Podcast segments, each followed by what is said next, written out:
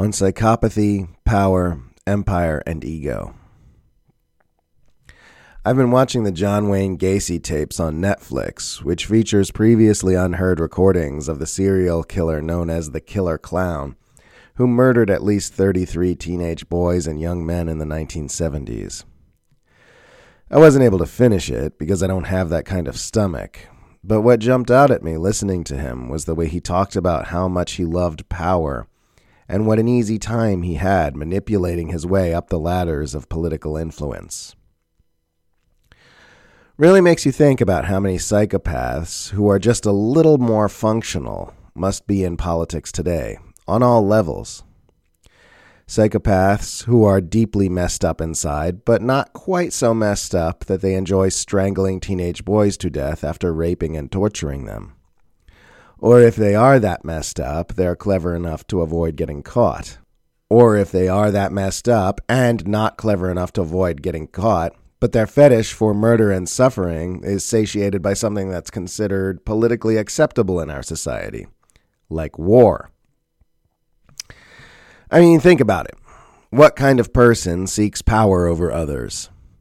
Psychologists have been saying for years that psychopaths routinely ascend to power not just in political spheres, but in business, academia, and law enforcement as well. The competition based models that shape our society tend to reward those who are willing to do whatever it takes to get to the top. And the type of person who is willing to do whatever it takes to get to the top happens to be the type of person who enjoys the power which comes from being at the top. When all your systems inevitably reward psychopaths with power and money, you will necessarily find yourself ruled by psychopaths. That hunger for power, which saw John Wayne Gacy photographed with the wife of a U.S. president, is the same hunger for power which caused him to enjoy strangling young men to death while they were handcuffed and powerless in his control. Our lives are directly affected by the fact that psychopaths consistently both seek and attain ascension into the halls of power. But our lives are also directly affected in countless ways by the same dynamics of power which are especially manifested in the worst psychopaths. Power is control over other people. The extent to which you control someone's fate is the amount of power you have over them the number of people whose lives you can exert, exert control over, and the extent to which you can do so, is the total amount of power you have.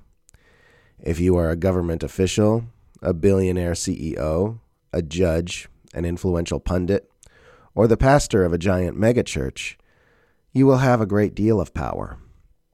If you're an ordinary working person, you won't have much. But we have all experienced the impulse to exert control over others in our lives, even if it's been relatively slight. You might not seek power for its own sake, or obtain gratification from holding someone's life in your hands like Gacy did, but you've surely wanted to control what a loved one does or doesn't do at some point, or wanted society to be a certain way that aligns with your ideals. Even if it's for the noblest looking reasons, We've all desired control at one point or another. The impulse to control is so pervasive throughout our species that it plays a foundational role in the expression of our personal psychology. The emergence of the ego, the illusory sense of being a separate self in the world who stands apart from life and from the rest of humanity, is born out of the human organism's desire to exert control over its fate in early childhood when presented with the frightening prospect of being a powerless infant surrounded by giants. Building a conceptual framework about a me character provides us with a reassuring sense that we can use thought and language to exert control over what happens to that character.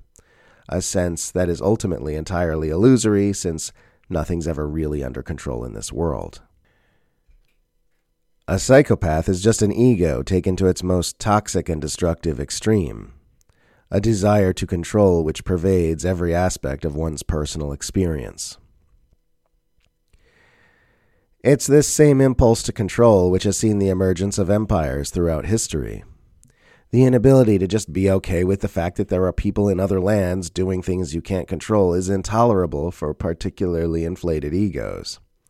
Recorded history is largely a story of troops being sent out to conquer foreign people to bring them under control and give those inflated egos a temporary sense of security.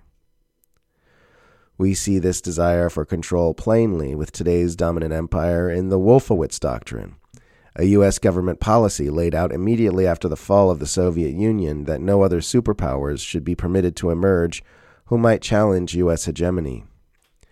The goal of perpetual U.S. unipolar domination, now simply the standard orthodox position throughout the entire Western political media class, is the ultimate expression of this desire to control as many humans as possible to the furthest extent possible and it undergirds the dynamics behind every major international news story of our day.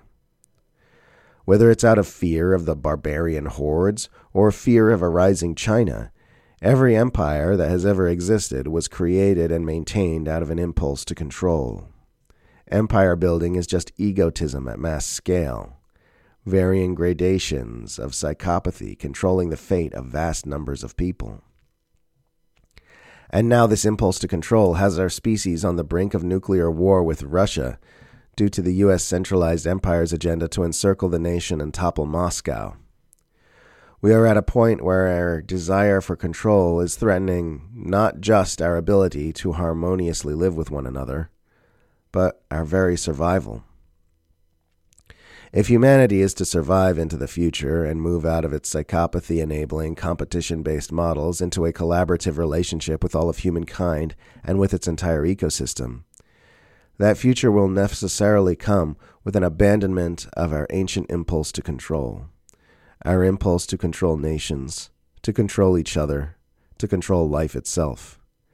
It will come with an ab- abandonment of empire, an abandonment of power agendas and an abandonment of the human ego. Every species eventually hits a point where it must adapt to changing conditions or else go extinct. It is clear now, as we face existential threats on multiple fronts due to our destructive attempts to control each other and our ecosystem, that our own species is at such a point right now.